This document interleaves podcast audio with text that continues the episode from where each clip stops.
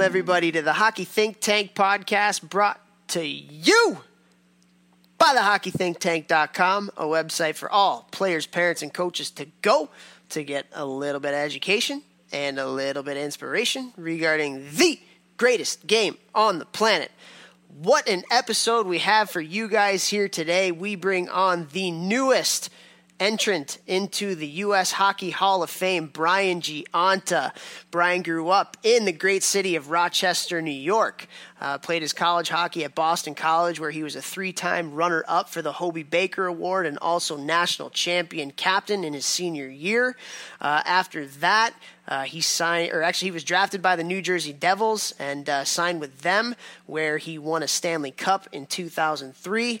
Uh, he also uh, has played for the Montreal Canadiens, the Buffalo Sabres, and the end of his career with the Boston Bruins.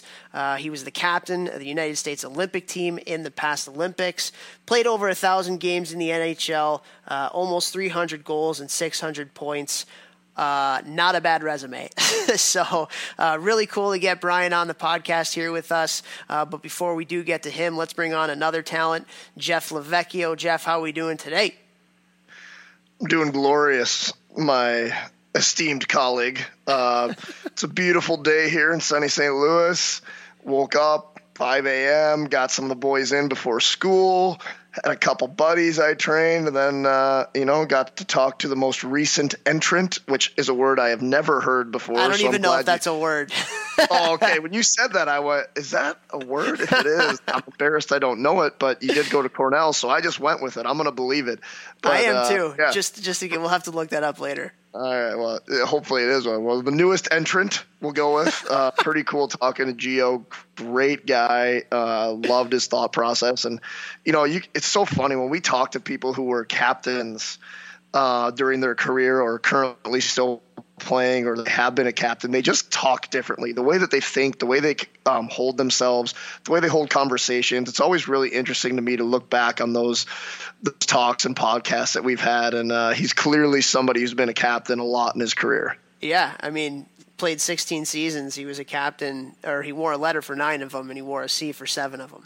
I mean, that's that's pretty good for sure. But yeah, he, his perspective on the game and um, just hearing him talk about his preparation. I mean, uh, when he came in, like there were very few guys at his size that were playing in the NHL. I mean, it's a little bit more commonplace today with the way that the game has changed.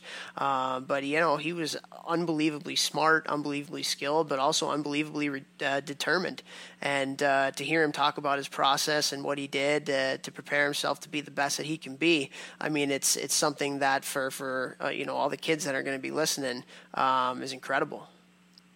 Yeah, I mean, like you said, 16, 17 years ago, there were very few guys his size in the NHL. You had to be extraordinary and, and, just be so mentally tough to, to go through each level. And he even touched it on the podcast. And we had Jeff Lerg on the podcast. When he was saying that, I was thinking the same thing. It's like, all right, well, you dominated uh, midgets. You're not going to be good at juniors. Then you got to go to juniors and reprove yourself. All right, you're playing juniors. Well, you're good. You're not going to be that good in college. Then you got to go to college, reprove yourself again. And it sounded like he just had to keep doing that, and he obviously did. He wound up playing over a thousand games in the NHL, so that's very cool. Yeah, yeah, for sure. And uh, yeah, he's just like you can tell from the conversation, just an unreal guy. And he's come down uh, to Ithaca uh, for our charity games and played in our charity games a couple times. And um, you, you, can really tell a lot about people and how they interact in those kind of situations because I feel like there's some guys who are kind of like they're to fulfill a requirement almost. But like he's one of those guys that's there and he's you know he's meeting everybody and he's happy to be there and you know there's a ton of kids with special needs that are around and he's interacting with them and smiling and laughing and uh, I mean the, there's a reason why he was a captain for so long in the NHL and it was very cool to hear his process um, not just on the game but his philosophies on leadership and and just the type of person that he was. Yeah, you know, we talked a lot about culture in the locker room and and culture within teams and stuff like that. And you know, when you're a good leader, you're you have to be selfless. Like even even if you're, you know, obviously everybody's always thinking about their stats in the game because that's going to get you paid, but it's not just about stats, especially at the highest level. Um, you know, you have to be selfless. You have to care about others. You have to know what's going on in others' lives on and off the ice to help them, which will also help the team. And I always think about like being a leader and, and like you just said, going to the Rackers game and, and he, you know, you could tell that he was there to like really be there. There's a line from, you're going to think I'm a total nerd saying this, a Marvel movie, Spider-Man, where they say with great power comes great responsibility. And I always try and think about that when, if I go to a charity game or, or I'm going to help a youth team, like, you know, just for free going there to give my time. Like, yes, you see these guys who go there and it's that they're going there, they're showing up. But sometimes they go and they show up and they're just they're just there. You know what I mean? And it's like, man, like you're going there and you're literally making somebody's year. Yeah. Like you being there. If you're an NHL guy, if you're, you know, one of those, you know, a, a type guy. Not me, but like, you know, those other people. But even, I mean, even if you're not, still go there and make a difference, make their day. Like with that that elevated status you have from playing or from you know running a business or whatever like with with that great power like comes great responsibility. Give a little bit back. Teach some other people who are less fortunate or the next generation who are younger from your hometown like whatever. And it's really cool. I mean i would have guessed he's that guy without even you telling me that. I would have guessed that he's that type of guy. So that's pretty cool. Yeah, yeah, for sure. It was cool to get his take a little bit on the youth hockey circuit now too, because uh, it was funny. A couple years ago, he had just retired, and um, I got a text from him because I had written in some article on, on the website on the Hockey Think Tank site, like uh, just about you know the craziness of youth hockey, and he texted me. He's like, "Dude, you are not kidding." he's like, "This is nuts." Um, but having more people like Brian uh, to to kind of share his story and his values and and uh, how he goes about doing things, I think is is so good for for everybody to hear. You know, the parents, the kids, the the coaches. I think everybody um, could get something out of this episode for sure.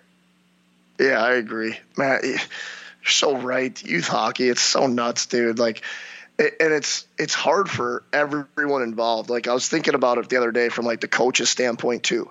Like all the parents want you to make their kid the next NHL superstar. All right, the likelihood of that is is very small, but you also don't want to discourage that because somebody in there could be the next NHL superstar.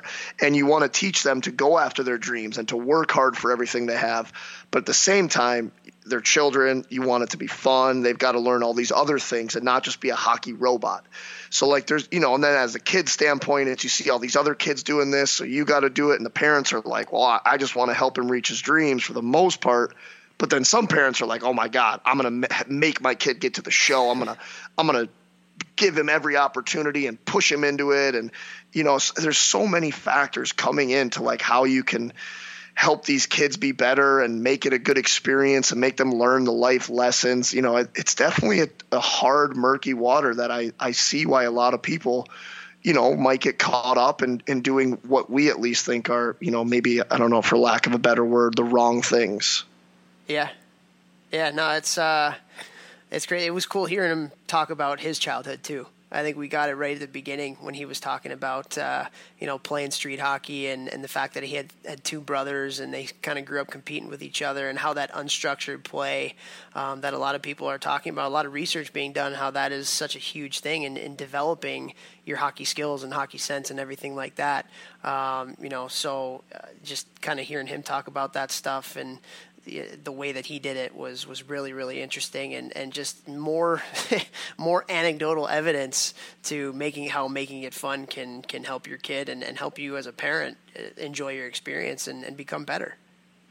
I agree, and too, like those games, like you know, street hockey, ball hockey, shin shinny hockey, like doing all these different things, having fun on the ice, you know, in the summer once a week not going out there and doing practice, practice, practice all the time uh, in the summer at least. Like it teaches you to be creative and to think up new ways to stick handle, new ways to shoot, new moves to do. Like one of my f- favorite things to do with one of my roommates in, in college, Dave Krisky, we'd sit there and we would just think up new breakaway moves. Like we'd talk about like, well, what if we came in on this angle and we tried to do this? What if you shifted your hips this way? What would the goalie do? And then we'd bring in a goalie and, and talk to our, our college goalie and, and be like, Swiss, like, what are you seeing? Like, what are you looking at? What are, and then we just kind of have fun with it. Then we go out there and after practice, you have a bunch of time. We, we would just start trying things and that was like the most fun I've ever had, like learning new skills for like shootouts and breakaways, and then trying it, and then challenging the goalie against us, and then you know we'd whoever score more goals, the other guy'd have to buy him lunch or something. You know, like that unstructured way of thinking. It, it'll help with creativity. Yeah. Um, your guys' nickname for your goalie was Swiss. That's not very yeah, nice. Swiss cheese, Swiss cheese, Daniel Bellissimo. Yeah, that's what I said when I came in. Like I'm, I'm all about, especially for higher level guys. I'm all about zero negative self talk. Like Yeah. I don't allow it. If somebody in my gym says I can't, I look at them in the eye and I'm like, don't you ever say that.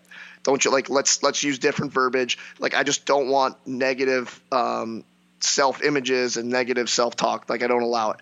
So when I came in, like, and I was that way when I was younger too they're calling him Swiss, and I'm like, boys, like I don't want to call him Swiss. Like that's a tr- every time I gotta say is like, hey, I want to talk to you. I gotta remind him that he gets scored on a lot. Like this is, you know, obviously it was a joke, but I I, I didn't like that, but I thought it was pretty funny. Yeah, Swiss cheese, Daniel Bellissimo, great goalie, good player. That's funny. Well, he's you know he's got the vowel at the end of his name like you do too. So you you guys stick together. Uh, well, changing subjects just a little bit. I think it's kind of you know crazy. The we get Brian on the podcast here today with this call, uh, and it's Wednesday. Uh, he going into the Hockey Hall of Fame for, for the United States, and uh, on this day today that we're we're recording, um, you know, it's September 11th. And uh, obviously, a day that uh, changed a changed a lot of our lives, um, you know, and, and put our country kind of in a in a new direction. And uh, so I wanted to bring it up today because number one, I mean, I think it's pretty crazy that um, you were actually the person that you know everybody talks about, like for our parents' generation, right? They know where they were when Kennedy was shot or when Martin Luther King was assassinated. And for us, our generation, you know, we remember exactly where we were when we found out about uh, the planes hitting the towers September 11th. And uh, you were the person that told me. And uh, we were going to the same high school at the time. You were living with us and, and playing in Chicago. And um, I remember walking past you in between, I think it was first and second period, or maybe it was second and third period. And uh, you go, Toph, there's a plane that just hit the World Trade Center. Like, I think we're under attack. And I was like, you know, for everybody listening knows how much of a clown my cousin is. I was like, you know, I was like, yeah, okay, like whatever. And you were like, no, dude, seriously, like I think we might be like going to war. And I was like, okay, like that's kind of weird. It was just so random and so out there. Like that doesn't happen. But then I remember going to my next class and we had a TV in the room and the teacher had put on CNN and uh, you know you see everything that was going on and, and at the beginning it was just the first plane that had hit so you didn't really know what was happening. And then I remember distinctly watching the second plane on TV hit and uh, just being like, wow, like, you don't understand how big of a deal that was at the time. But um, I just, uh, you know, I just wanted to take take a second here to to thank, you know, just thank everybody that's involved in, in making you know, America the country it is today.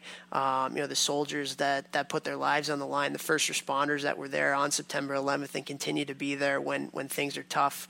Um, you know, I actually texted Noelle Needham today. They had a huge tornado uh, go through Sioux Falls yesterday, um, so she's okay and, and all that kind of stuff. But um, you know, even but even like the teachers and, and people who are in the coaches and and uh, everybody that's kind of molded the next generation.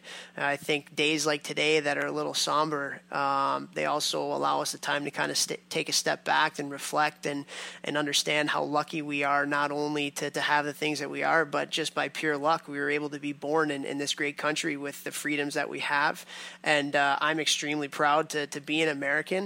Um, I feel extremely lucky the fact that, like I said, I was I was born in this country and was able to you know to thrive with, with our freedoms and and uh, so just a, certainly a day of reflection and encourage everybody to you know just to reflect on how lucky we are and, and how great we have it because I know a lot of times things get kind of crazy and uh, there's a lot of times when you know maybe we think that things aren't going our way and our life isn't that great but at the end of the day we have a lot to be grateful for um, and and certainly being an American is one of them for me.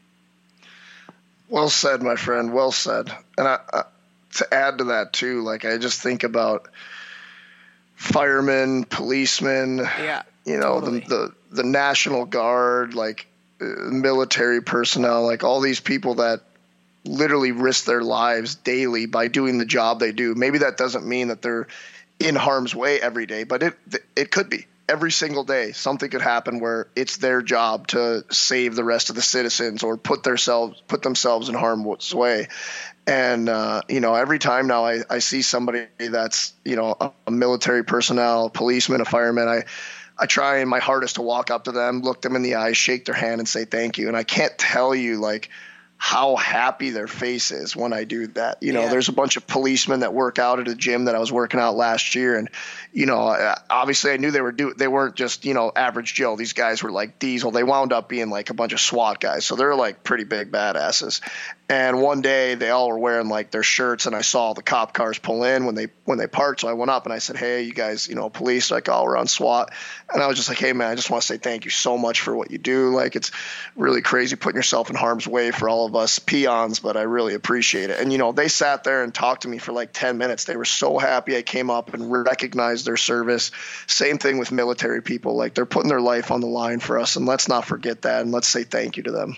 Yeah, for sure. We wouldn't uh, we wouldn't have what we have today without without those people for sure. And uh, very very grateful for for having them uh, around. And uh, you know, freedom doesn't come free, man. I mean, people have sacrificed a lot to, for us to be able to have the things that we do. And, uh, I think it's really cool to have Brian, who's one of the top American-born players of all time, you know, on this day of, of reflection, um, and specifically him being inducted into the American Hockey Hall of Fame too. I just think that's really cool, and he's such a you know such an ambassador for the kind of positivity that our country you know has. And uh, you watch the news or you go on Twitter or Instagram, and there's a lot of negativity out there. Um, but we're very very fortunate to, to be Americans, and um, I know there's a lot of Canadians listening to to this podcast. So nothing against you, but uh, certainly this is a day of, of reflection for us. So um, I think we've we've certainly talked enough here on this intro, and uh, want everybody to to hear the the message that that Brian conveys. He's such a great guy, and uh, you know if you can um, you know, if, if you like what uh, what Brian has to say or, or what uh, what we do on this podcast, you know, like us, uh, share us with your friends, share us on social media, uh, try to get those positivity uh, vibes that we're trying to create out there to the public. And we appreciate all the support. Again, it was really cool that that Brian actually listens to the podcast with his kids on the way to the rink. That's why we do it. Um, so appreciate his time, appreciate his words, and without further ado, one of the top American born hockey players of all time, Brian Gionta. We are so excited to have on this episode of the podcast the newest member of the U.S. Hockey Hall of Fame, Brian Gionta. Brian, how are we doing today? Thanks, boys. Uh, I'm doing good. How about you? Oh, can't complain. Can't complain. It's a good day. Got a little two week old. Actually, got some sleep last night, so uh, can't complain about that, you know. Congrats, man! Congrats. That's awesome. Thanks, thanks. Well, we appreciate you taking the time out of your day to come on and, and speak to us about your journey, talk a little shop. Um, but your journey started not too far away from where I am right now, up in Rochester, New York. So, uh, if you can, just kind of talk to us a little bit about how you fell in love with the game and, and what kind of got you into the sport. Uh, you know, it's uh, growing up Western New York. Obviously, the winters are are pretty harsh. So uh, I grew up in a family of, of three boys, and uh, my parents, my dad can't skate a lick, um, and my mom, my mom put us in, you know, skating lessons to kind of keep us busy in the long winters, get us something to do, and uh, we all fell in love with the game. We all played, uh, you know, travel hockey, youth hockey growing up, and obviously uh, me and my younger brother were fortunate enough to have careers in the NHL. So uh, it all started with with a dad who couldn't skate and a mom who uh, wanted us to be busy uh, throughout the winters. That's good. You got to stay busy somehow up in these brutal winters. So, um, yeah. well, how, how cool was that kind of growing up with, with three brothers that, that played the game? Um, and you mentioned your brother Steve too, who had a long career um, in the NHL and pro hockey. Um, do you attribute a lot of your success to kind of that competition growing up with them? For sure. Uh, me and my older brother were I want to say like three and a half years apart, and then uh, Steven's probably four and a half years younger. So we are all kind of real competitive with each other. Uh, we just love the game. We love being outside, uh, playing street hockey, playing knee hockey in the basement, uh, being on the pond across the street, uh, things like that. Uh, we we always had a stick in our hands. We always wanted to be playing hockey. Uh, we just loved it, and that competitive nature for sure uh, rubbed off on each other. That's great. That's great. Well, let me ask you this because you're, you're steeped, and we talked a little bit about this before uh, we got on, but you're steeped in the youth hockey culture now with, uh, you know, with a couple of your sons that are playing right now. And uh, you mentioned the the ball hockey and the street hockey and the pond hockey, and I feel like that's something that's really, really lost nowadays. Um, is that? I mean, I feel like every skid is just every kid is just like so overscheduled and it's nuts. Um, is that something that you try and kind of bring the fun out of it with your kids when you're talking to them about hockey and, and helping them to develop, and even with your daughter that plays soccer as well? Is just kind of getting back to the roots and making sure that it's fun. Yeah, there's nothing better than that. Um, I, I, think I'm a big proponent of, of time away. Um, you know, it, it, when hockey season ends, uh, take a little break, maybe do a spring tournament or something like that. But for the most part, uh, kind of get away from the game. And you can kind of see it naturally as they uh, as the summer wears on and August hits. Uh, they get out in the yard more and they're they're playing street hockey more. They're uh, shooting pucks more. Uh, they're rollerblading more, and so you can kind of see it in them as, as it grows. They get away from it, and then uh, they get that longing to be back at it. And I, I just think the grind of, of a one sport athlete or um, you know, uh, doing it too much, overscheduling them. Let them have time away from the rink. Let them be unstructured in the driveway, or let them be uh, shooting balls on a, a soccer net in the backyard. Let them just be messing around with the ball, or or, or doing things like that. Yeah, that makes so much sense. I mean, you're coming from, you know, over 16 years playing professional hockey, and that's a grind. And now you're kind of like in the youth hockey circuit and, and you're coaching your kids and like how like how does that grind compare to like the grind of a, of a 16 year NHL career? Is it is it similar?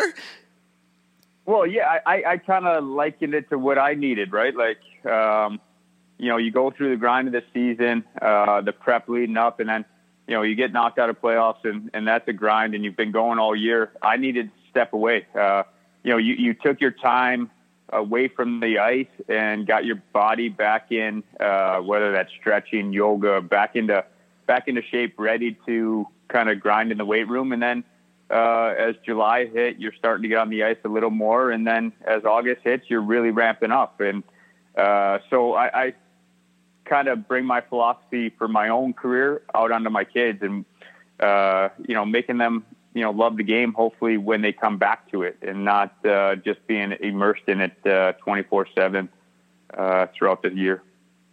Yeah, that's awesome. That's that's something we talk about all the time here on the podcast too. And and uh, even as a coach, like when I was recruiting in college hockey, um, when you took some time off in the summer, once that August September recruiting season came up, you were like kidding, like it was Christmas. Like you couldn't wait to get back out yep. on the road and just that balance. However tough it is to to kind of get that balance is is so so important. So um, totally totally agree for sure. And uh, I want to switch gears a little bit because uh, I wanted to ask you. So we've had Marty St. Louis and and, and Danny Briere on the podcast, um, two smaller guys that have unbelievable NHL careers, and and you, um, you know, are the same as those two guys. And uh, questions that I asked him was, um, as a smaller player, you kind of have to be a little nuts. Like you, you, like to succeed at your level, like you have to have a little bit of a screw loose. And I was talking to actually Chris Collins, who's a mutual friend I know uh, today, and and he was talking to me about how you uh, were five years older than him, and you were kind of the reason why a lot of those guys at his age in Rochester made it because they were able to watch you play um, and succeed as as well as you did. And he specifically remembers a time where he went to go watch you play in juniors, um, and you were one of the, the youngest guys on the team. You went up to Canada. You were playing this packed barn against a bunch bunch of 19 and 20 year olds. And not only did you have like three or four points, but you also hurt two or three guys too, just from playing on the edge. um, so just uh, as a smaller player, kind of take us through your mindset. And, and obviously, obviously was a smaller player too. So would love to hear what you have to say, you know, as you were going through and, and competing out there on the ice. Well, it's a, a few different things, right? Like I never saw myself I never saw let, us put it my size as a disability. I uh, I just loved the game. I wanted to go out there and compete, and kind of what fueled you was uh, the fact that no one kind of uh, gave you that first look or, or uh, the benefit of the doubt. You always had to go out there and prove prove that you could be at that level, or, or prove that uh, you know you could play despite your size. Um, but I didn't go in the corner thinking, oh, I, I'm giving away 30, 40 pounds and and a foot away from this guy. You know, it's just you go in and you you try to battle for the puck. You try to win your one-on-one battle, and um, you know, it was a constant having to prove that I can make that next level. And I think it made me a better, better player, better individual because uh, nothing was handed to me um, at every level, whether it be going from squirt to pee wee, and now you're hitting and. Uh, you know, you're a good skater, you're a good player, but now you're going to get hit by the bigger guys, or you know, making that jump from uh, into junior or into college, uh, into the pros. It was always the same. It was okay, well, you did well at this level, but it's not the same at the next level. And you, uh, you know, never, I never had that, that first look. Uh, I had people throughout my career that, um, believed in me and, and gave me a shot. Um, a few of those, obviously a junior coach and Chris Hicks and, and then, um, uh, Jerry York at BC and, and Lou Lamoriello and, and David Conte, uh, in New Jersey. Uh, you know, if it wasn't for guys like that that believed in me and, and gave me a shot and and knew that I could make it um, and gave me that opportunity. Uh, I don't know that I would have had this, this 16 year career I had. Let me ask you this. You talk about, you know, being a smaller player and going into the corner, giving up 30, 40 pounds. Was it way different in the beginning of your NHL career compared to the end going into those corners with the rule changes and the, you know, got, guys used to be all about like get strong and like be a meathead and not as agile and you being a smaller player being agile is probably you know an, an, advantage actually. But was there a big difference in in the way like the down low battles were for you personally as your career went uh, on? yeah for sure. I mean early on uh, with the clutching and grabbing I, I, played in that era at the end of that era and uh, you had to work for your your space. Uh, you had to work to be a good forechecker, right? Uh, guys could grab you, guys could uh, hold on to you. Um, so you, you had to find different ways uh, to get away from that. And then as the game evolved, um, you had to use your speed and mobility uh, to take away time and space, right? So um, it was it was a kind of I enjoyed being a part of both uh, types of of uh, leagues, I guess. Um, you know, you had your big Matvichuks and your your prongers that would just grab you in front. And as a small guy, you just had to keep moving. You had to, you know, time when you got into those dirty areas, uh, be able to pop in and out of them and, and not let them get a hold of you. And then as as time went on, uh, you really needed to use your speed uh, to get in on the forecheck and, and create some havoc. So uh, it was a little bit of an evolution that way. Yeah, that's uh, that's so interesting. Just the the fact that you got to play in, in both those eras, um, and just the way that the game has has changed.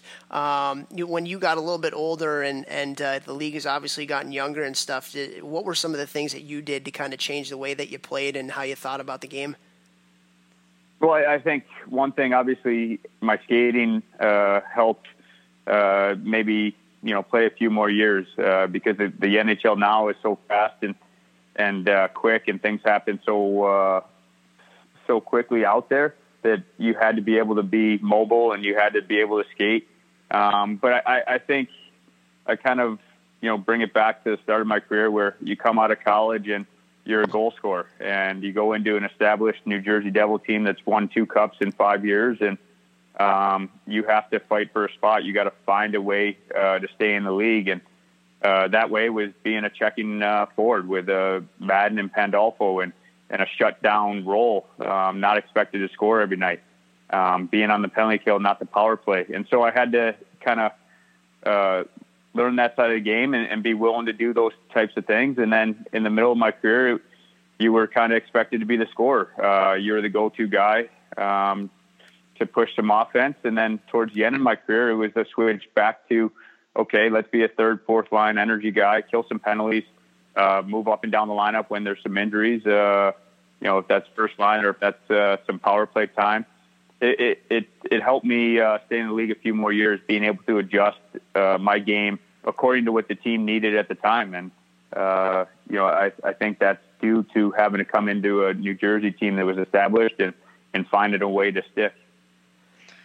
We talk about that New Jersey team and somebody uh, who we've had on the podcast early on, and one of my good buddies here in St. Louis is Cam Janssen, and he. Uh, yeah, you laugh right away. I love it. And I saw I was playing in a in a charity game with them the other night. Uh, any stories about the camel that you have that are able to be told on a, a podcast such as ours?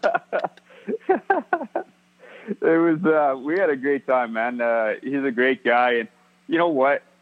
The he was undersized and definitely undersized for the role he was playing, and uh, for him to carve out a career like he did, uh, it, it's pretty amazing. Uh, not a ton of skill, just pure work ethic, and you know, take a fight two and a half minutes with the biggest guys out there, and uh, he's just willing to do whatever it took, and I I loved uh, seeing him succeed and have the success he did, and go back home to St. Louis and and have that experience. But yeah, I mean, we had some good times. It was uh, it was really good. good man. yeah. Awesome. well, you uh, you mentioned uh, the Devils, and you, you graduated from BC, um, and uh, in your second year full time playing in the NHL, you end up winning a Stanley Cup in 2003. Uh, if you can, kind of take us through what that was like as a younger guy, and and looking back now, being retired, um, just putting it into perspective, how how incredible it was, but also maybe um, how hard it is to to win a Stanley Cup too. Yeah. Absolutely. Um, you don't take it for granted for sure. Uh, I'm, I'm very fortunate to have had it happen early on in the sense that, hey, I was able to win and, and accomplish uh, a lifelong dream of lifting the Stanley Cup. Um, but I was lucky. I came into a team that had the likes of a Brodeur, a Scotty Stevens, a Ken Daneyko, uh, uh, Niedermayer, uh, Langenbrunner, guys like that that had won cups. I mean, it, it, it's amazing. You look back and how many Hall of Famers we had on the team, and um, even the young guys. You had Gomez and Madden and Pandolfo, guys that uh, great careers, multiple cups. Um, so I, I was fortunate to come into a team like that, and uh, you had some good teams. I had some good teams in Montreal. We went to the conference finals with, and you could have won a cup with, and you you really see how hard it is and how much has to kind of uh, go your way. Uh, we had one year where we had an unbelievable run where you're riding the tails of Halak, and he's uh, stealing stealing games and series against uh, Washington and Pittsburgh. Um, but then you had a year where uh, we had a much better team to go to the conference finals, and Carey Price gets hurt. I mean, uh, if he doesn't get hurt, maybe you win a Stanley Cup that year. So you, you see how uh, so many factors play into it. Uh, healthy, uh, you have to have the right makeup of the team. Uh, a lot of things have to align. So every year when the cup is awarded, uh, it's amazing to see the sacrifice those guys put in and, and how much has to go right for them to win. Yeah, for sure, and uh, just the right culture in the locker room too. I got to imagine is a huge piece of that. And you know, you come into New Jersey, say you got a lot of guys that were, um, you know, steeped in that culture that had been there for a while. But one guy I wanted to ask you about, who you know we obviously mutually know, is Joe Nieuwendyk. Um, and I know that uh, he was an older guy there and kind of took you under his wing. And he's one of the top leaders uh, of all time in the NHL. You look at his resume with the Stanley Cups and the Conn Smythes and all that kind of stuff. Um, if you can, just kind kind of talk to us a little bit about what that mentorship was like for you. And then, uh, you know, you were a captain in the NHL. You wore a C for seven seasons. Um, is that something that you kind of took to heart as the older guy once you got a little bit longer in your career? Absolutely. Uh, so Nieuwendyk and Langenbrunner uh, came over halfway through my first year on a trade for Arnott and McKay. Um, and right away, uh, those guys took me under their wing. Uh, it was dinner at their house.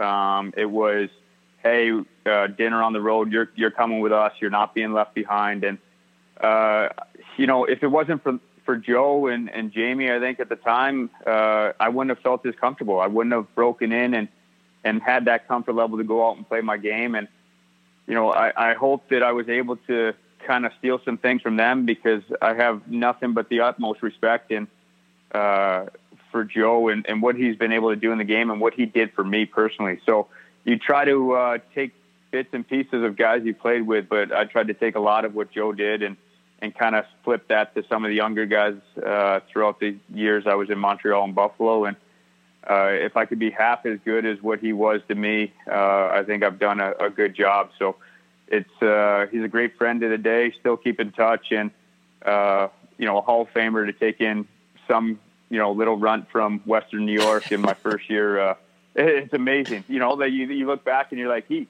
he didn't have to give you a time of day, and he didn't have to do anything, and uh, he really took me under his wing, and uh, I'll be forever grateful to him for it. Yeah, for sure. He's he's one of the best, and, I was lucky enough. My freshman year at Cornell, so Joe's a Cornell grad, um, was the lockout year. So he was in Ithaca and he was skating with us uh, all the way up until they canceled the season. And uh, I'll never forget it because you know, as a younger kid, it's a little bit different now. But when we were growing up, preparation specifically for practice was never like that big of a deal. You just kind of showed up and practiced and worked. As long as you were working your your best in practice, that was kind of like all that was asked of you. But I remember walking in and every day for at least an hour before practice, Joe was getting his body ready and he was doing things. And I just remember watching him being like, it was such a great learning moment for me just to kind of see him do his thing. And he was such a great guy too, like to us. And and uh, I remember he was teaching us how to take face offs and stuff. One of the top face off guys of all time. And um, can never freaking beat him in a draw. It was insane. um, but yeah, that's uh, that's really really cool. And uh, who who maybe were some of the uh, some of the other guys in New Jersey? Like I find that the culture of the Devils, specifically at that time, to be unbelievable under Lamoriello, and the fact that they had went on so many runs and won so many cups. You know, what was the culture like in uh, in in New Jersey that allowed you guys to have so much success? Well, I, I think you got to start at the top with Lou um, and what he's able to do uh, as far as uh, setting that culture, right? Like it, it starts with him. Accountability starts starts there, and you know he really day to day. It's about the little things. Um, you know, it, it's about you know not hustling all the way off the ice for a change. You know, he he's more pissed about that than if you have a turnover that leads to a goal. It's it's putting your teammate in a bad position and uh, those are the types of things that that matter more to him than a, a mental mistake or a physical mistake on the ice. Um, and so it, it, started there, and then it, it, carried on to the likes of you know some of the coaches I had there, uh, Larry Robinson, uh, Pat Burns, um, guys that uh, you know had a ton of respect in that room, and and were able to keep everybody accountable. And uh, I, I think after that, you you walk down to about six Hall of Famers that were in that room that um, knew what it took to win and, and knew what it took to build the team. And so uh, it all just kind of aligned. And uh, I think uh, obviously Lou at the top was a big part of that. And you see the success he's had in different organizations that he's gone to now uh, after leaving New Jersey. Um, it's not by accident. Well, I love that you said, you know, a, a simple thing like changing hard, skating all the way to the bench. Uh, you know, this podcast is primarily geared towards, you know, hockey players, hockey parents, helping the next generation. And I'm always talking about like little things like that. And Toph and I, we had somebody on this podcast, and now we've kind of adopted this mantra like, how you do anything is how you do everything. And yep. if you're focusing on those little details, if you're always sprinting all the way to the bench, if you're always talking on the ice, if you're always scanning on the ice, even in practice, those little things are going to make you do other little things because you'll realize how important every little detail is. And for the coaches that are listening, like I would much rather have you teach and enforce that way of thinking than a system teach them how important all those little details are. Because when you add up I, I always say they're like little blocks. You stack up this block then you add this other little block then another, well once you start stacking those little things all of a sudden now your blocks are 10 feet high as opposed just focusing on that one big thing, scoring the goal, getting the assist, getting the win. That's not going to help kids at the next level. Like focusing on those little blocks, that's going to build them into the player and the person outside of the rink that we're trying to get them to be. Absolutely. I mean, that's uh, exactly. I mean, the, the goal doesn't happen unless all the little things leading up to it uh, uh, go right, or it, it's it may seem like a little thing uh, you took a 55 second shift where you should have been at 35 40. Um, but but those little things matter throughout the course. And if you're if you're the type of person that's not willing to kind of do those types of things, then it's only going to hurt your culture, your team, and And you know what are it, it's what you do kind of when people aren't looking, right? So those are the little things that are overlooked.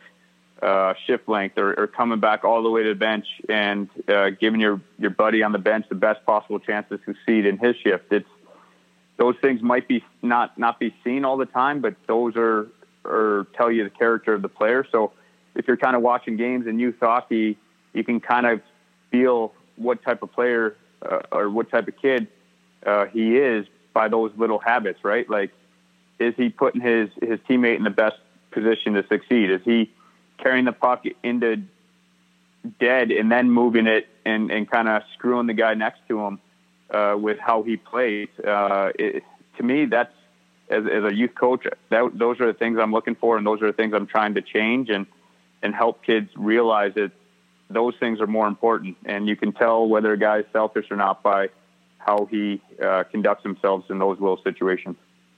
Yeah, I totally agree, and I I always point my teams towards looking at like Paul Stastny, who we've had on the podcast too, and I, I grew up playing with, and Toph played in select tournaments with with us together, and you know, growing up, he was never, I mean, still not a flashy player, but he's played in the NHL. You know, straight out of college, has never played a game in the minors, like been an NHL All Star, a captain on all the teams he's been on, like he's not flashy whatsoever. Like there be games where you don't even notice him, and then he comes out with four points. He's plus three. He had six block shots, and it's like, wait, he did all that? I barely noticed him, but he was just he was doing every little thing right that would contribute to the big things. It's, it's just so crazy how those little things just add up over time. Absolutely, absolutely. Yeah, well, little things are, are certainly important. Um, but you mentioned scoring goals. we had a great uh, a great conversation uh, with Derek Whitmore a couple podcasts ago um, on scoring goals. But you know, you're a guy that, that scored 48 one year and almost 300 goals in your career. Um, so one of the things that I love to do is I love to ask guys who score goals because I was more of a like a passer. Like I like wasn't allowed to shoot on the power play. if I shot on the power play, I got in trouble. Um, so one of the things I wanted to do was kind of ask you, um, what was your mindset going into maybe going into games, or what are some things that you did in practice to kind of put you in that frame of mind? Like, hey, I'm I'm a goal scorer because I, I don't understand that. Uh, I've never had that. So, um, what do you think attributes to to all those goals that you scored throughout your career? Uh, I'm not sure. I mean, it was if you look back, a lot of the goals that are scored, and I think a lot of the goals I scored were within that five, ten feet of the net, right? So you got to be able to get to those dirty areas. Uh, you got to be willing to pay that price. Um, but you, you got to find some some time and space to be able to get the look you want. And uh, you you make a lot of you have a lot of reps in practice where you're coming in and shooting. Um, and in a game, if you get three good looks, three good chances in the game, that's a lot.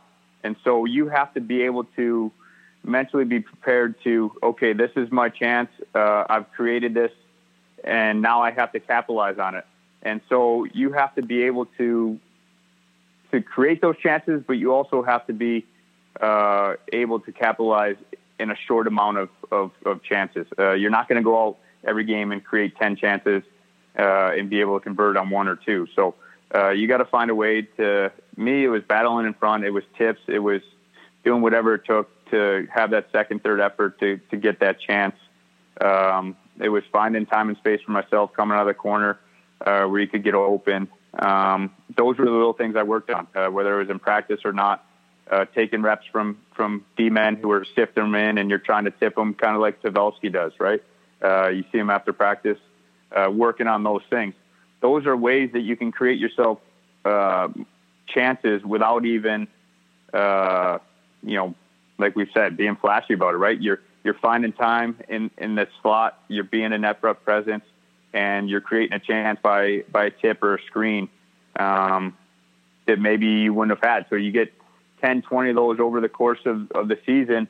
Uh, maybe you've gotten yourself three, four more goals. Um, you know, little things like that. But I think uh, overall, I think Lou was really good with you go into a three, four game slump and you're kind of being hard on yourself. You start thinking as a goal scorer about the end result. You start thinking, I need to score goals. I need to score goals. And you, you get away from what is making you get chances or get opportunities, and and it's coming out of your own end clean. It's it's uh, supporting the uh, puck carrier, with, you know, as as a guy without the puck, being away from the puck, supporting the puck, finding ways to to to be in a support position. So then you're going to get a better chance. He was always really good with kind of resetting you and thinking about playing the game the right way, and in result, you're going to get the chances that you want rather than just trying to go out there and create chances and being worried about the end result of scoring goals or, or not. Like he was more about, hey, play the game the right way. You're going to get your chances. Uh, just just do the right things and you'll get rewarded for it. I love that. That's that's awesome, and it's such a good mindset to have because yeah, at the end of the day, like the work that you put into it and your preparation and focusing on the process, like that's what that's what's going to get you the results. And uh, you know, to, to score a lot of goals, you got to do them in a lot of different ways. You got to get lucky. You got to have a few go off your ass and in the net. you know, you got to have a few that go off the guy's skate that you're trying to pass and stuff like that. So um, yeah, that's that's a great message for all the young kids that are um, that are listening because yeah, goal scoring it's hard and it's very easy to be streaky at goal scoring. And again, once you get back to kind of like what you were saying, when you're not scoring uh, a lot, uh, you know, you're thinking a lot about oh my god, I got to score. Oh my god, I got to score. Oh my god, I got to score, and focusing on that end result instead of focusing on the things that got you there. And uh, yeah, I think that's that's such a great message for for kids to hear, and for somebody for, of your stature that scored so many goals at the highest level. Um, it's going to help a lot of kids listen to this podcast for sure. Well, and for the yeah. for the coaches too of the of the youth teams like and junior teams listening, like that's what you got to focus on is you know guys guys are going to go into slumps and and they're going to go a couple games without scoring and especially if it's a guy who's used to scoring, like go up and talk to him. Don't just leave him like to his own thoughts because anyone who's you know scores a good amount of goals, they go a couple of games and you know you start to tighten that stick a little bit. A couple go off the post. You're like, oh my god, am I ever going to score again? What's going on? And it, I mean, it, it, happens to all of us, uh, especially elite goal scorers such as myself and Geo here. Um, but uh, but like, if you're the coach, like, don't be afraid to go up to that guy, make a couple jokes with them. Hey, you're not scoring right now. It's okay. You scored a ton of goals in your life. You're to start scoring again, but to score them again, we need you to get back to the basics. Focus on what made you score and just talk to them and show them video. Hey, look, I know you scored here, but this is why you scored. It started because of that stick lift back check you made 20 seconds before we turned the puck around on a three on two when you wind up being the trailer and scoring. Like, show them why they were scoring and, and talk to them. Don't just leave that guy out in an island to just drown in his own negative thoughts. Like, that, that's the worst thing that can happen. Yeah, absolutely. I, it's, uh, it's, go ahead. Sorry, go, go. No, go ahead. Go ahead. You're the guest on the podcast. It's, Everybody it, wants to hear what you have to say. no, I mean it, it, it is. It, it's it's it's so mental um, that that's a huge part, and you got to know as a coach. I think when to be hard and uh, when to kind of build guys up. Right, like uh, you need a little of both. Uh, you need to be able to uh, be hard when they need it, and you need to be able to be that uh, calming force and, and that uh, kind of pat them on the back and tell them everything's going to be all right when that's needed too. Yeah, definitely. I remember watching this clip uh, on social media. I think it was last year, but it was with uh, Steph Curry and Steve Kerr, and uh, it's them, and they're on the on the bench during probably like a media timeout or something. And uh, Steph Curry, like his body language isn't great. You can tell he's kind of frustrated. And they have Steve Kerr mic'd up, and he's he shows him a clipboard, and he says, "Yeah, like you're not shooting very well right now, but look at all these other stats. You know, you're driving pace. Like your plus minus is really good. There's so many other things that you're doing that's facilitating everybody else."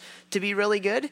And uh, although you're not scoring, he was a scorer, you're not scoring at the pace that you'd like. You look at all this other stuff that you're doing as well. And it was just such a profound video of you know one of the top coaches in basketball today with one of the top players in basketball. And number one, even the top players in sports go through slumps. It's not always easy for those guys. Um, but but two, like yeah, like you guys are both saying, um, having a coach being able to to put you in the right frame of mind um, and and get your focus back on doing the little things and the things that you're doing right. I think that's that's so big for any player's confidence, whether it's a kid or whether it's you know a top player in the sport. Absolutely. So, uh, well, absolutely. Cool. Well from from hockey wise, there's good good discussion there. But I want to talk leadership with you a little bit because, uh, as I mentioned before, you played parts of 16 seasons in the NHL. Nine of those seasons you wore a letter, and uh, and seven of those you wore a C. And uh, one of the things that I really like to do when I go around and talk to coaches, I did team building with BC last year, so got the chance to um, you know have an in depth conversation with Jerry York about how he builds his culture. And one of the questions I always ask is like, who who's a guy that really did it right? You know, who's a guy that came in and, and you were like, this guy's going to make it and why? And uh, the, the name that Jerry said was, was you. And, and, and what he said why was just how um, how consistent you were in your preparation to be the best player in the country. And he knew what he can expect from you day in and day out. And uh, it, so I wanted to ask you just how important was that to you, just in you, just your preparation every day in doing even those little things that we were talking about that allowed you um, to be the player that you ended up being.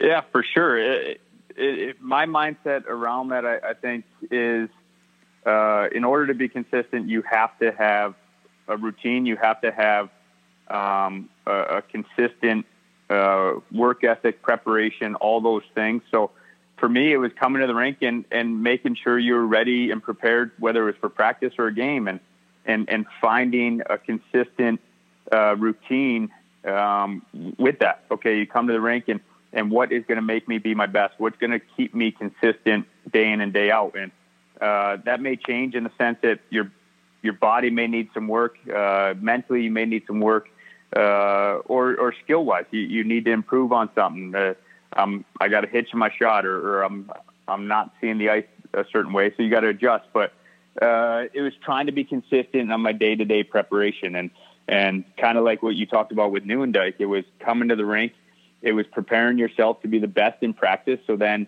as it came to game time, you had already uh, practiced at a high level that whatever you saw in the game, you were going to be prepared for. Um, if you come to the rink and, and you're not mentally, physically prepared for practice, when you get out of the game, you're going to be overwhelmed with certain scenarios that you see. So, uh, for me, practice is uh, giving yourself a chance uh, to see different things that you're going to be exposed to in the game. And so, trying to mimic uh, those game situations throughout practice as much as possible uh, is what I tried to do and, and how I tried to prepare myself uh, day in and day out. And I, I think I, I never wanted to be a player that was outworked, and so that was that gave me the best chance I could do. Yeah, yeah, and so how hard? Like scale of one to ten uh, one of the things we talked about on the podcast all the time is like practices have to be harder than games. So in the games, it's almost like easy, and you have to compete so hard with your teammates and and raise that standard. How how hard did you compete in practice, and how important was that to you? No, it was huge. It was a, a big part of, of trying to make it, uh, whether it's college or pro, and and trying to stick when you're at the pro level. Uh, your first few years, you you have to be on. Uh, every pass matters in practice because uh, you're a young guy, you're trying to stick in the league, and and there's plenty of other people that are coming along trying to take your job uh, year to year. So um, you have to continue to work on on your craft and and be at the best. If you if you kind of let things go, uh, that's when other people kind of catch you. And you know, I was fortunate enough to you know carve out a, a, a long career, and I I think uh, a lot has to do with the prep that went into it, the consistency in my lifestyle uh, on and off the ice. That's cool. Well, that uh, that consistency and lifestyle landed you um, a pretty sweet contract in Montreal, and and uh, you know not too long after you arrived there, you were the captain. What was that like as an American-born player being the captain of Montreal Canadiens? Was that you know, at times kind of daunting? Was it uh, was it pretty cool? To take us through that experience. Uh, yeah, I mean it. The Bell Center, Montreal uh, there's nothing like it uh, in the league. Uh, the pressure that comes with it, the excitement around the team, um, all of it is uh, everything that everyone kind of hypes it to be. The media attention, um, all that. I was fortunate uh, to go to Montreal as a as a more mature, established player. Um, would it have been the same if I went as a young guy? Who knows? But I think the foundation that I had with with the New Jersey Devils organization helped me uh, through those hard times in Montreal. And so, um, you know, I, I think uh, coming in and we had a ton of changeover my first year in Montreal. Uh, a ton of free agents came in. Uh, they changed over the coaching staff. Um, and, and Bob Gainey had brought in a, a ton of guys. And so what they did is they had assistant captains my first year there. And I think that helped all of us get comfortable uh, in the setting uh, of Montreal and, and, the pressures of Montreal. And it allowed us to go out and play and not worry about that. Where if they named a captain right away, um, you would have been worried about that, the captaincy on top of the pressures of Montreal and, and on top of coming in on a big contract. Uh, all those things, you know what I mean? So I, I think that transition period helped helped everyone. All the uh, you know the leadership group in Montreal that that kind of came in I think it helped us all, and especially me as, as captain. I didn't have to walk in on a big contract uh, to a new city with a ton of pressure. Um, I was able to go out and play my game and, and kind of uh, show my game to the, the fans and the media. And then when I was captain the second year, uh, they had known what I was all about. Um, they knew how I played day in and day out and how I uh, tried to be consistent hardworking every shift. So, um, you know, those off times that you might have had in your game, uh, they knew what you were about. And, uh, you know, my time in Montreal was unbelievable. I wouldn't change it for the world. And uh, the pressures of being there are awesome in the sense that that's what gives that city uh, so much uh, passion for their team um, is having people that are that are there every day uh, watching what you're doing. And so I, I loved it. Uh, it helped that I was a more mature player, um, and uh, the fans uh, were great to me as an American captain. That's really cool. That's really cool. You obviously had a lot of uh, a lot of great seasons there in Montreal and in New Jersey. Uh, you got to end your career closer to home uh, with the Buffalo Sabres for three years. Um, what was that experience like? Like, I know a lot of times we even talk about on the podcast. You learn a lot from you know the times that maybe don't go as well. And you went your entire career and missed the playoffs once. And then you get to buffalo and, and three years in a row you, you don't get to the playoffs. Um, you know what, what was that experience like in terms of you know what did you kind of learn about yourself maybe maybe about building a team in those times that maybe weren't as as easy there in buffalo?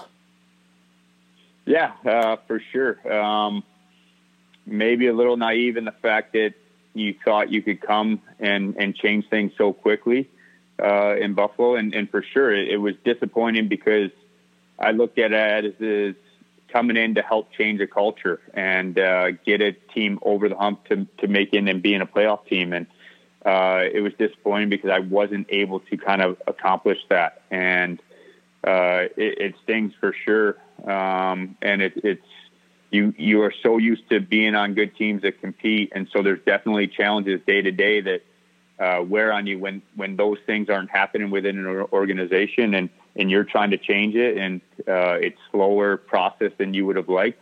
Um, so you have to you have to try to do different things. You you have to go back into your bag of tricks and and try to find lots of different uh, things to to help. And it was a daily uh, it was a daily thing, uh, trying to constantly uh, find ways to to make your team better, or make your teammates better, or make the culture better within the room. And um, you know, it it was disappointing, but at the same time, you learn a lot about yourself and about uh, the league in general, and uh, what makes teams successful, and what makes teams that aren't uh, what makes them not successful. So uh, it was it was definitely a learning experience. I would wish it would have gone uh, better than it did, and uh, as far as on ice stuff, but uh, you know some things you just continue to plug forward, and and uh, you're fortunate for the opportunity. You talk. You've talked a lot about culture on this episode already. Um, obviously, that's something that a leader is always thinking about. Topher's always talking about it. I was always thinking about it when I was playing and, and now running my, my company in the gym, like how I want to lead the guys that I train and stuff like that. Have you noticed from the beginning of your career towards the end of your career um, a difference in the shift in the way that maybe guys are around their teammates. Like Toph talks about all the time. You know, back in the day, there were no cell phones. On the bus, guys were always together, always talking. You know, doing stuff like that on planes. And then now it's like, all right, the game's over, cell phone. Was did you think it was harder towards the end of the career when technology kind of played a role, or or were you like no phones, or how did you get around that? Yeah, it's it's hard, right? Uh, everybody's in a different position. Um, for me, it, it was another distraction to take away from, you know, kind of that day to day unstructured team culture and t- in team building, right? Uh, you get on the plane and you have a couple beers after the game and you're playing cards and you're you're talking things out or you're just hanging and you're learning things about people, um, learning things about your teammates, uh, just in those little interactions. And and as it went on, uh, you know, you'd have guys on their video games or whatever on the plane or on their phones, and uh, it's definitely harder uh, to manufacture those little moments uh, throughout the year. And so you had to adjust and and try to do some more team things to to offset those those challenges. But uh, I was always a, and, and that's another thing you, you bring back to Nieuwendyk. Uh, he brought me right into the card game, right into their mix, uh, playing cards on the plane with them. It was, you know, I was a young guy and They're trying to you know, fleece few you. Of the, uh, few of those hard losses, exactly.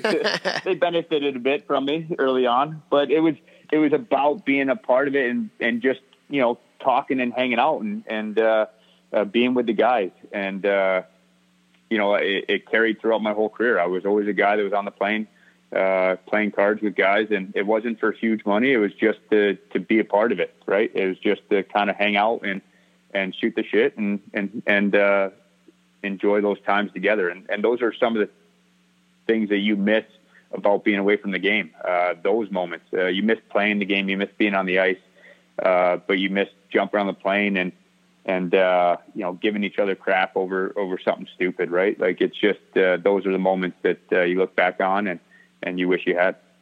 Yeah, big time. I mean, I'm getting some nostalgia right here, just even hearing you talk about it, because I think we can all kind of empathize and remember those, you know, specifically the card games at, at, the back of the bus. And even if you weren't playing cards at the time, you could still hear the card game and hear the camaraderie and hear people giving each other crap and stuff. And uh, let me ask you this, just quick little question: as a as a rookie, as a younger guy, did you feel like you had to maybe lose a little bit to kind of gain some tre- like you didn't want to be fleecing Scott Stevens or you know Scott Niedermayer at the you know just just I, at your first time. I don't think I don't think they worried about that. I wasn't very good my first couple years. It was a new game. It was snarps, and uh, oh yeah, uh, they took enough of my, they took enough of it uh, that I didn't have to feel like feel bad anytime I won. I think a couple times that year they kind of just they purposely let me win to make me feel good and to kind of give me some of my money back. Yeah, Because you know, like you're going against a Nieuwendyk who's made a ton of money, and and you're you're new and your contract's not the same, and so you're like, oh man, a hundred bucks. Oh, geez, you know what I mean? What am I going to do? I said, oh, I can't lose that. And for him, he's just like, yeah, it's just another, you know, little bit. But, uh, you know, you stress over as a young guy and as an old guy, you're like, ah, go get a kid. Enjoy, enjoy a couple more beers on me. I love it. I love it. Well, you know, now you're uh, now you're imparting your wisdom on, on the younger generation, and and, uh, we've had a few text conversations and stuff about uh, kind of youth hockey today. And um, what's it been like, you know, coaching your kids and, and kind of stepping aside and, and being a coach now for uh, for the younger generation coming up?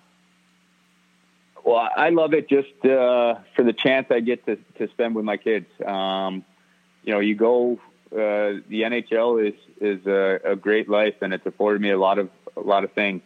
Um, but one of the things I've always missed is is those times with the kids, uh, their tournaments, uh, their games, day to day practices, uh, dinners with them at at home. Uh, those are the times that you can never get back, and I'm I'm very fortunate to be in a position that I don't have to rush into doing something else right now, and I can really enjoy the family time and and having a dinner with the family and then going off to the rink and and having those conversations in the car, right? Like, uh, you know, it's about a 25 minute drive to practice for my oldest, and it's those moments that you get to talk with them. I mean, that's the moments I have with my dad. Those drives uh, to tournaments. Uh, you know, he's his. You know, as a kid, you're like, oh man, another life lesson from my dad. But those are the moments that you enjoy, and so now I'm trying to get those out of my kids and and just seeing them do what they enjoy to do. Uh, I don't care what it is. It could be uh, an instrument. It could be, you know, science. Uh, it could be a sport. Just watching them get enjoyment out of out of what they're doing uh, brings a lot of uh, enjoyment to me, a lot of pride to me to uh, to see them doing the things they love. And you know, the boys love hockey. My daughter loves soccer, and I love supporting all three of them the same way. And you know, youth hockey can get crazy, and you can lose perspective on what's important. Uh, for me, it, it's that. It, it's the time with your kids. Um, it's it's the structure. Uh, it's the discipline that that sports teaches your kids to be a better better person in life, and uh, the whole mentality of, of trying to build a D1 athlete or a, a pro athlete um, has really gotten clouded in youth sports, and I think it needs to change in the sense that, hey, uh, if they're doing something they love, they're going to be a better person. They're going to stay more disciplined. Um, it's going to make them a better teammate in their job. Uh, it's going to make them less selfish in the workplace when they get older. Um, those are the things that I hope sports bring to my kids. And just keeping kids out of trouble too. Like, I mean, like you. I was. I mean, like, honestly though, like I was even if I was going to parties like in high school, like I was like kids are drinking or whatever. I mean, I wasn't into that anyways, but I was like, no, I, I can't have a beer. Like I, I got a game tomorrow. Like I'm here for a half an hour to say hi to everybody, and then I'm going home. You know, and like other kids in high school, you know, they're doing stupid stuff, college, whatever, and I'm like, no, I got to be dedicated. Like I can't do that. So it also keeps you on the straight and narrow. Um, so for parents, like getting them into sports, it's peace of mind too. Um, but on top of that, something that we've asked a lot of people on the podcast, Gio, is like when you were in those car rides with your dad after a game, let's say a bad game that you had, probably because that's easier. Good games, we all know, great goal, yada yada yada. You got a bad game, you don't play well, you make a mistake. What kind of dad was your dad in the car? Was he the guy like going over it? Like you're like, Dad, shut up. Like how was that? My dad was unbelievable. Uh, he never once brought it up. Um, he would always wait for me. Um, he would give honest input, um, but he would wait for me to bring it up. He wouldn't get in the car and be like, "Well, you should have done this on this shift," or, "or I didn't think you were working hard," or "I didn't think you were focused uh, in that game." Um, if I asked him, you know, what you thought, how you thought I played, it was normally coming from a place that I knew that I had not played my best, right? So if I'm asking him, uh, it's normally because I know deep down I had some self recognition that hey, I wasn't at my best, or you know, I, I did did something I shouldn't have done, or I, I didn't, you know, made a mistake here, made a mistake there. Um, you know, it, it was he he was great. He was a counselor, right? He's uh, sometimes he had to bring you down, right? You go out and you score three, four goals, and you're feeling good about yourself, and he's like, whoa, whoa, whoa, whoa, listen, you know, you you did great on those, but you needed to clean up these areas, right? Like. Uh, or if you thought you're hard on yourself and you thought you had a bad game and made a mistake that that maybe cost the game uh, in your mind, he would build you up. He he used it, it was uh, it was great. I, I try to model myself after my dad in that sense that um, he never put pressure on me to go out there and succeed. It was more of, of being self aware of what my game was like, uh, being able to look back at my game and be honest with myself and and with my effort. And it was it was that. It was about effort. If I went out there and worked hard, things didn't go my way. Uh, it didn't matter. If I went out there and, and dogged it and things went my way, um, then you know he was honest with that. So it, it was uh, it was a very good, healthy uh, relationship, and hopefully I can have that with my kids. That's awesome. That's awesome. So as you sit here, you're kind of talking about your dad. You've spoken about your kids, um, your career. I mean, you know, let's look at it. You played over a thousand games um, almost 600 points. Uh, you just got inducted in the U.S. Hockey Hall of Fame. Congrats, by the way, unreal. Uh, you know, Stanley Cup. You you won an NCAA uh, national championship. Um, yeah, as you kind of sit here today, after a year or so to reflect being away from the game, um, how much has this game meant to you in terms of just just the relationships? You know that you even spoke about that's what you miss the relationships but you know all coming back full circle. Um, you know are the relationships kind of the the reason why it was so enjoyable? And and uh, just talk about that. Well absolutely. I mean it's it's those things right? It's uh, if you were to go and, and do all those things and and not have people to share it with it wouldn't mean anything and uh, for me it was it was the people i was able to share it with it was uh, it was my family. It was my teammates. Uh, it was the support of my wife. It was all those things that make your career enjoyable and and being able to share it with them and and have them uh, share share in in your successes. It's uh, it, it's hard looking back and and you know going over and, and saying, yeah, I won this, I won that, I, I was able to do this, I was able to do that. To me, it, it was more about the the journey than than than anything else. It was about uh, the people that I was with. It was about the people that uh, maybe the the fans that I touched, the, the kids that I changed their mindset. It was the it was the mentors that I had. It was the friendships. It was the those types of things that that made everything to me. And uh, uh, I think those are the most important things, uh, rather than the accomplishments or the accolades. Um, it, it's what people maybe say about me or, or, how they feel about me as a person, uh, more so than a hockey player.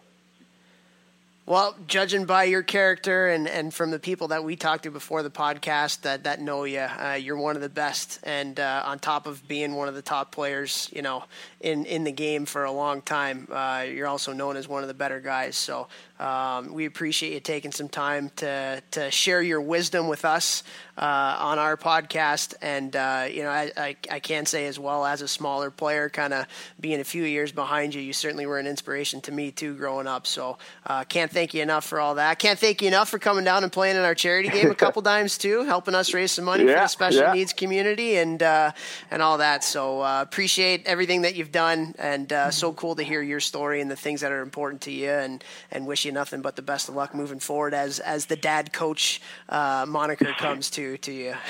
yeah.